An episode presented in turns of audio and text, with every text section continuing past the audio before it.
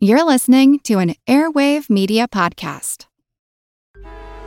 Traffic jams, tailgating, pileups. Ugh, the joys of driving.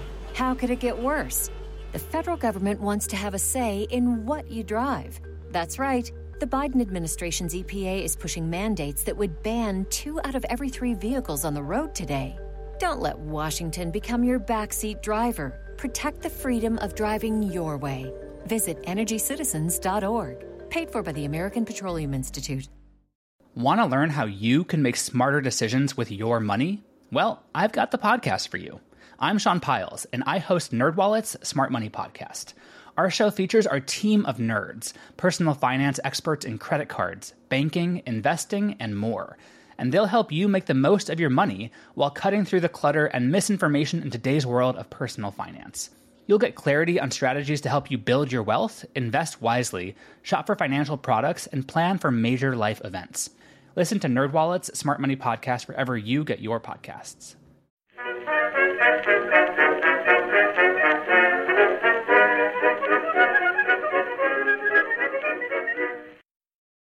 Hello, everyone, and welcome to History of the Second World War, Episode 147, The Winter War, Part 5, The Battle of Suomussalmi. This week, a big thank you goes out to Steve, Jacqueline, and Jean for becoming members. Find out more over at historyofthesecondworldwar.com slash members. One of the most important tools when I'm writing this podcast are maps. And let me tell you, finding detailed maps covering the Winter War can be challenging. When I started the podcast, I picked up a stack of atlases, partly because atlases are really cool, but also so that I could have maps to reference when making the podcast. Of these, three atlases that I have cover the time period of the Winter War, and each of them only dedicate a page or two to that conflict, generally with one map covering the entirety of Finland, and then a zoom in on the isthmus, and then a detailed map of a single battle. That battle is what we're going to be covering in this episode.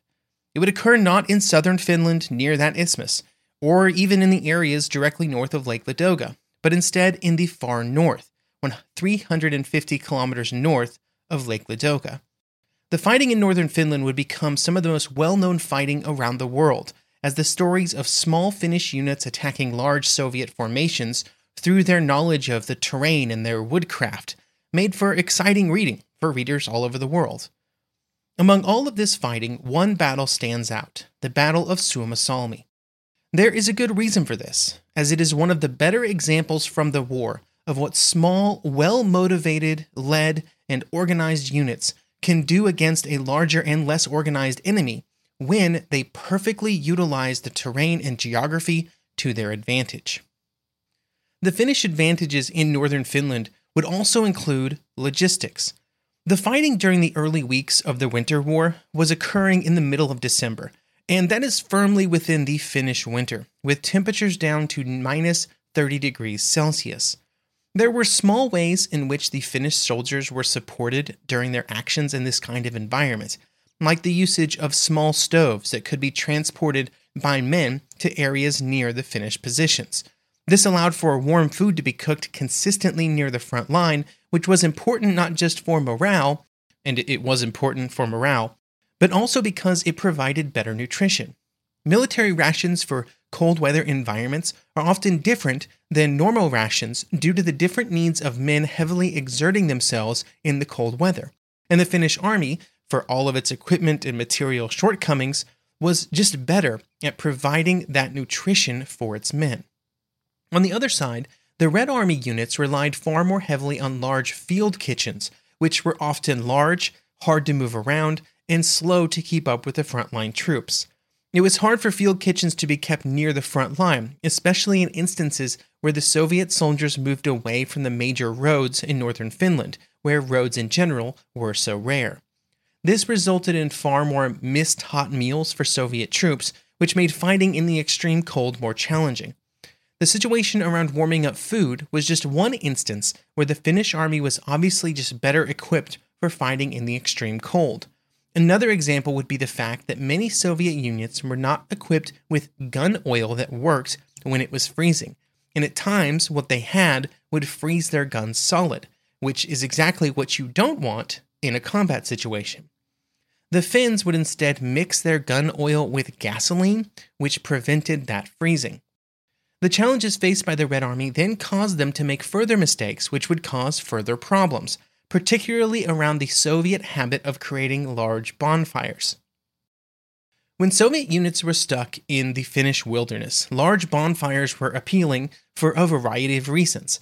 They provided warmth, which was nice, and also the feeling of safety during the night. Unfortunately for the Soviet soldiers involved, it also created picture perfect opportunities for Finnish soldiers and units to attack the Soviets who would silhouette themselves against the fires. We've already seen an example of this last episode, when an early war Finnish counterattack was able to almost wipe out a Soviet unit that was caught unawares around its bonfire. And these are just some of the advantages that the Finnish army had in fighting during the Winter War and in Finland. Another major one that would be a major contributing factor to their victory at Suomussalmi, which we'll talk about today, and then other victories that would happen that we'll talk about in, in later episodes, is their knowledge about the terrain. It was so crucial to the war that the Finns wanted to fight, and they were able to really take advantage of that knowledge.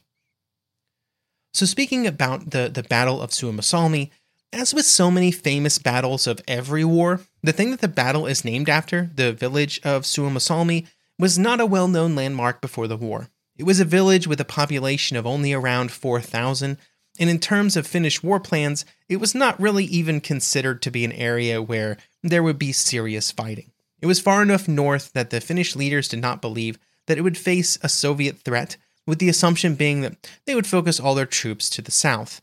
This meant that when the war started, Suomussalmi was defended by border police units, which contained 58 men. But the Red Army was not going to leave Suomussalmi alone, and instead they would make a major attempt to push through this part of Finland with the goal of moving all the way to the Swedish border. If that was accomplished, they would be able to cut a major rail link between Finland and Sweden, and they would also essentially cut Finland in two. This was considered important enough that two divisions, the 163rd and the 44th, would be dedicated to the operation. Now, one aspect of operations in northern Finland, which is important to how the Battle of Suomussalmi will develop, is that large units of men were entirely road-bound, and they had to stick to the roads, and they were often forced to split into smaller units to take different roads because the roads were too small. This meant that depending on the size and quality of the road, and the size of the ultimate objective. Different regiments of Soviet troops might be sent down different roads that all converged in a similar area around the objective. This is important to the development of the Battle of Suomussalmi because it made it very challenging for the Red Army officers to really capitalize on their massive numerical advantage. This area of Finland was far too wooded for the kind of massive flanking maneuvers that would be seen in many other Second World War battlefields, where numbers and mobility were so powerful. Instead, small units of Finnish soldiers and a well built roadblock could hold up the Soviet advance for hours or even days.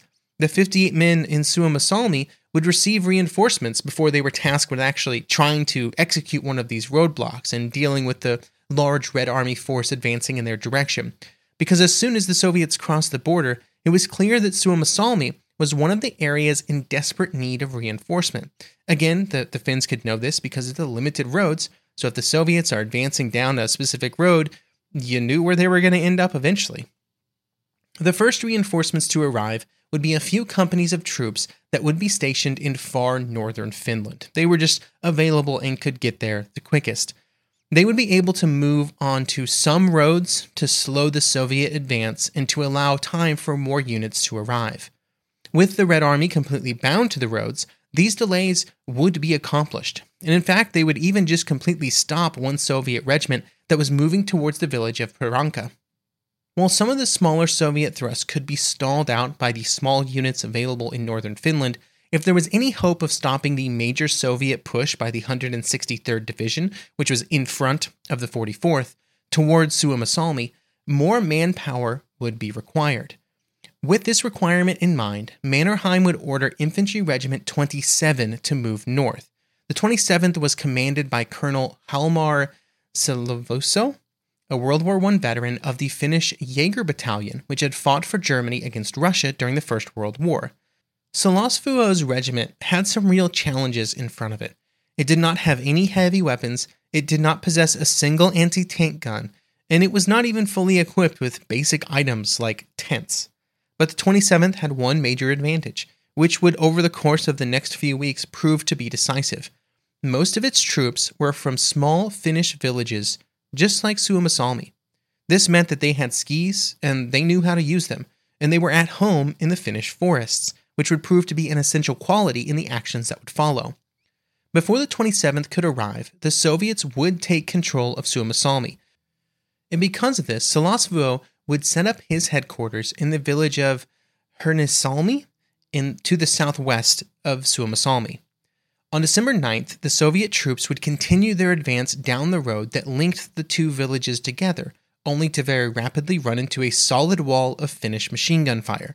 This was a surprise and an unwelcome one to the Red Army commanders.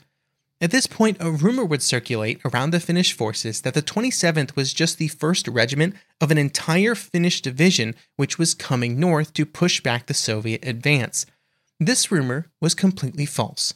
But it was not denied by Siilasvuo because he knew that it would be great for his men's morale if, you know, maybe they believed there was an entire division on the way. One of the major morale issues for the small units of Finnish defenders in northern Finland was the feeling that they were simply forgotten. They were always fighting much larger Soviet units with very little communication with outside forces. And so it was easy to just feel like they were alone and forgotten and fighting a hopeless fight. Combating this feeling was an important part of being an effective Finnish officer during these early phases of the Winter War. And Siilasvuo would do it partially by just letting the rumors of more reinforcements kind of make the rounds.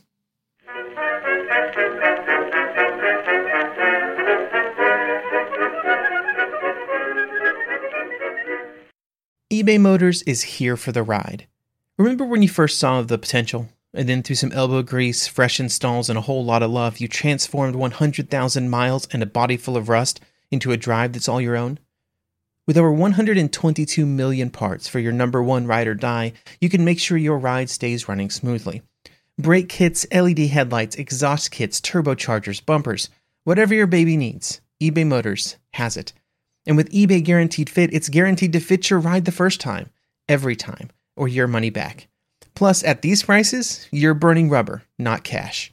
Keep your ride or die alive at ebaymotors.com. Eligible items only, exclusions apply. Traffic jams, tailgating, pileups. Ugh, the joys of driving. How could it get worse? The federal government wants to have a say in what you drive. That's right. The Biden administration's EPA is pushing mandates that would ban two out of every three vehicles on the road today. Don't let Washington become your backseat driver. Protect the freedom of driving your way. Visit EnergyCitizens.org. Paid for by the American Petroleum Institute.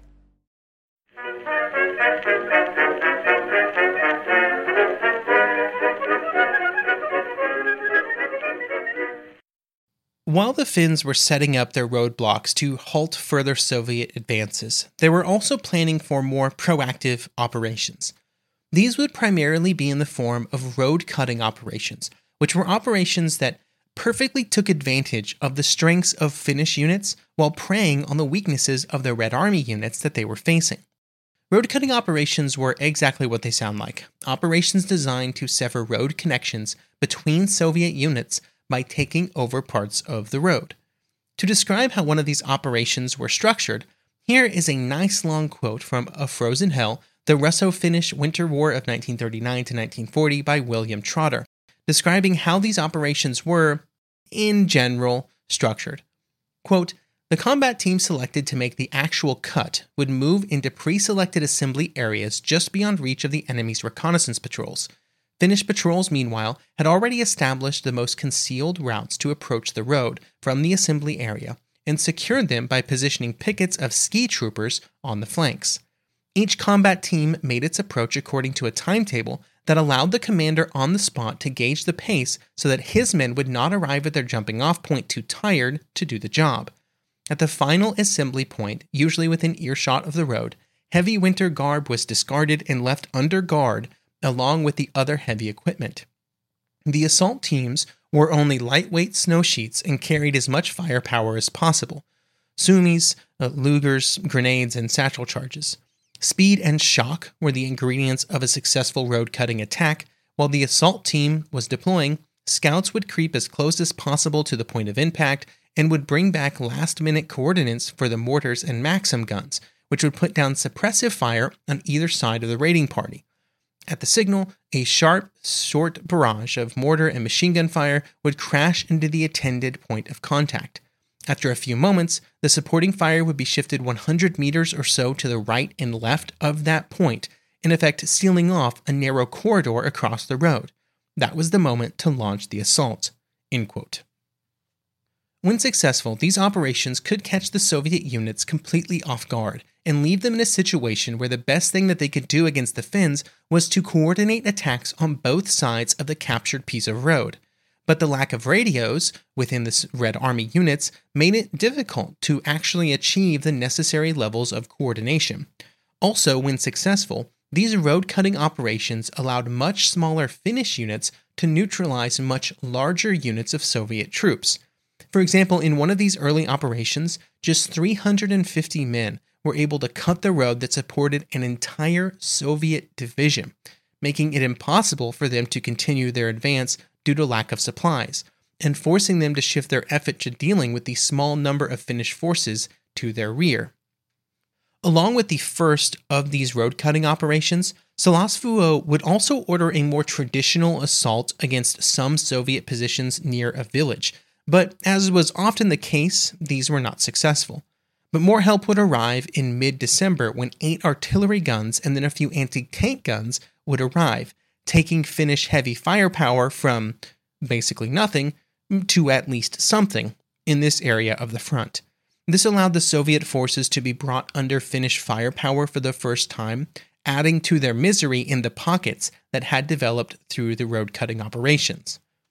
By this point, the Finns had successfully cut off the entire Soviet 163rd Division, with one major roadblock separating it from the Soviet 44th Division. And then the 163rd itself was cut into several smaller pockets along various roads in the area. The biggest threat to the growing possibility of a major Finnish victory was the possibility of the 44th Division coming to the rescue of the 163rd. To prevent this from happening, several different efforts were started. The first was an effort to accelerate the tightening of the pockets of the 163rd Division, and another was to halt the advance of the 44th. The most important actions were against the 44th, and several small attacks were launched against the forward units of that division.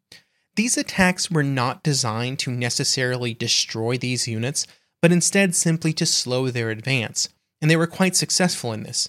General Vinogradov, the commander of the 44th, became concerned that he was moving his men into a trap, and that they would get cut off, just like the 163rd, if they kept advancing, so he stopped the advance. This is one of those command decisions that receives criticism but it's very easy to understand how the officer at the point of the decision arrived at the decision that he did, because it's exactly what would have happened to the 44th if it kept advancing. But unfortunately for the men of the 44th Division, just halting their advance would not save them. But we'll come back to that in just a little bit. First, let's turn back to the destruction of the 163rd.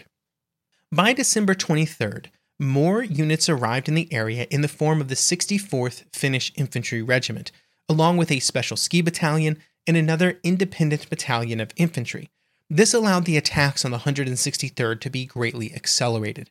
This was critical to the continuation and expansion of Finnish efforts in this area because one of the challenges of the road cutting operations is that once the road was cut, the troops that had cut the road had to stay on the road to defend the roadblocks.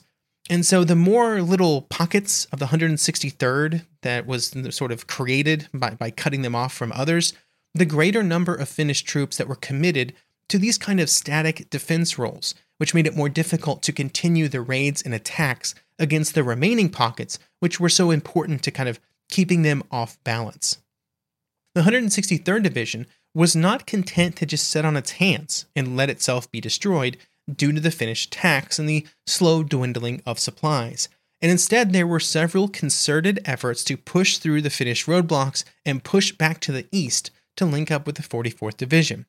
These attacks, culminating in efforts on the 25th of December, would be unsuccessful and would represent the moment where the defense of the 163rd Division transitioned into a state where it was just a matter of time before all of the pockets were either destroyed or forced to surrender.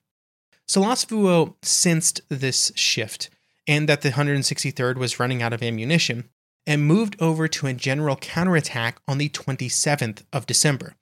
During this attack, the Finnish forces were able to roll up many of the Soviet positions on the road leading to Suomussalmi. The troops within Suomussalmi continued a stout defense for like another day, but time was obviously running out. By the 28th, they were either killed or forced to surrender. By the 29th, the last sizable Soviet pocket, which contained a single regiment, launched the last serious breakout attempt of any unit of the 163rd Division, but it was also defeated. By the 30th, the final pocket of Soviet troops was eliminated. An entire Soviet division had ceased to exist. But even before the final days of the 163rd Division, Finnish focus had shifted to the 44th with the hope of a similar result. After the advance of the 44th had been stopped by the attacks in mid December that we just discussed, they had been largely immobilized and did not try to move to help the units of the 163rd that were being destroyed on the roads to their west, but they also did not just retreat back to the east. They just kind of hung out there. They did not know it, but they were now the primary target of the Finnish troops who planned to use the same tactics once again. The goal was to take the entire length of the 44th Division, which was occupying about 30 kilometers of a road, and cut it into smaller pieces, just like it happened to the other division. The first major attack was designed to separate the strongest portion of the 44th, the first several kilometers uh, of its length, from the rest, an operation which would be launched by a battalion of troops from the 27th Regiment on January 1st. The attack would be launched in the dead of night, just after midnight, when the Russian sentries, which were positioned far too close to the road, were killed and the Finnish troops attacked the road. In this case, the Finnish unit had made a mistake, a real mistake, and they'd gotten confused, which didn't happen very often in this type of attack, because they had attacked the wrong area of the road. They were off by a little less than 500 meters, but it meant that when they attacked, the area of road that they took control of was the home of a Soviet artillery battalion. This is what Bob Ross would call a happy accident because it allowed for the neutralization of some Soviet artillery completely by accident, which was fantastic for the future Finnish prospects in this attack. The Finnish units were able to quickly take control of the road and start throwing up defenses against the inevitable Soviet counterattacks both the Finns and the Soviets knew that the Finnish roadblocks were at their weakest just after they were created, before men and equipment could be moved onto the road and defenses strengthened. This makes a lot of sense. With that in mind, a risk was taken, and both the anti tank guns available in this area of the front were sent forward with the Finnish unit that made this attack. This was a major risk. These were the only two Bofors anti tank guns that the Finns had, and if they were lost, they were gone, and there would be no replacements. But this risk would pay off because when the expected Soviet attack was launched, the two guns disabled seven tanks in a matter of minutes, with the added benefit that those disabled tanks added to the strength of the roadblock because they themselves blocked the road. As soon as the Soviet counterattack was defeated, the units on the roadblock settled into a routine. The first part of that routine was for hot meals to be brought forward on sleds and heated tents were set up on a nearby ridge to allow for troop rotations from the roadblock to the heated tents and back. I'm not Finnish. I'm not a soldier. I've never fought a battle in the Finnish winter. But when I try to think about what they would be like, and it's hard, I just think about how awesome it would be to get a hot meal and get some hours in a heated tent. That sounds like heaven. The rotation that would be set up would be different based on what the Finnish soldier was doing. But for units that were actively patrolling and launching raids against the Soviet positions, they were on a rotation where they would patrol for two hours, get two hours to rest in heated tents and dugouts, then patrol for another two hours, then they would rest for four hours, which would often include a hot meal. It was hard work, but knowing that there was a warm rest and a hot meal at the end of it must have been a major boost to morale. While they were patrolling, they would often launch small raids against the trapped Soviet units just to kind of keep them off balance, with the goal of slowly destroying their ability to fight and support the soldiers within the pockets. Targets were selected carefully to have the greatest effect command posts, ammunition storage dumps, and field kitchens. One of the interesting features of this fighting is that you can often find field kitchens listed alongside tanks in battle reports as targets worth calling out as being destroyed, which I think says everything that needs to be said about their importance. The Soviet experience on the receiving end of these raids, day after day, was a frightening one, with Finnish ski troops seeming to appear from anywhere, attack, and then leave before a real reaction could be organized. Here is a regimental commander of the 44th Division discussing his experience. Quote, but Finns we couldn't see anywhere. And believe it or not, the first Finns that I personally saw were the two that took me as prisoner after my regiment was destroyed. We couldn't see them anywhere, yet they were all over the place. If anybody left the campsite, he met with certain death. When we set our sentries to take their positions around the camp, we knew that within minutes they would be dead with a bullet in their forehead or the throat slashed with a dagger. This invisible death was lurking from every direction. It was sheer madness. Hundreds, even thousands of my men were slaughtered. The complete control that the Finns had of the woods around the roads made any real Soviet action impossible. Another attempt would be made on January 2nd to storm the roadblocks created along the road, but they were stopped not just by fire from the roadblocks, but also by murderous flanking fire from both sides of the road from the forests. Every day that the roadblock survived, it got stronger, and by January 6th, as the ability of the trapped units to fight was decreasing, the roadblock was protected by more and more troops. They'd been able to put mines on the road. They'd fortified their positions. Like at that point, there was no breaking out. By January 6th, also, organized Soviet resistance was essentially over, and a general retreat was ordered, and the last resistance from any units was over by the 8th. A second Soviet division had been almost entirely destroyed on the roads of northern Finland. Around 27,000 Soviet soldiers from the two divisions had been killed, either by Finnish actions or by the elements. 43 tanks and 270 other vehicles were destroyed. Many vehicles, 48 artillery guns, 300 machine guns, and even a few tanks were captured by the Finnish troops, massively increasing their capabilities. It only cost the Finns around 900 dead and 1,800 wounded. The Battle of Suomussalmi was a truly stunning victory, by far the most incredible event of the Winter War, and the story of the battle would make its way into newspapers all over the world, which is understandable. A few regiments of Finnish troops destroying two Soviet divisions? Amazing. There would be other successes on other areas of the front, but this would be the crowning achievement of Finnish arms. These successes would also bring with it some problems that would not be felt until later, because when combined with the successful Finnish actions that we'll discuss next episode, it would begin to move the Red Army towards changes. Changes that would turn it into the Red Army that would defeat the Finns in the months that followed.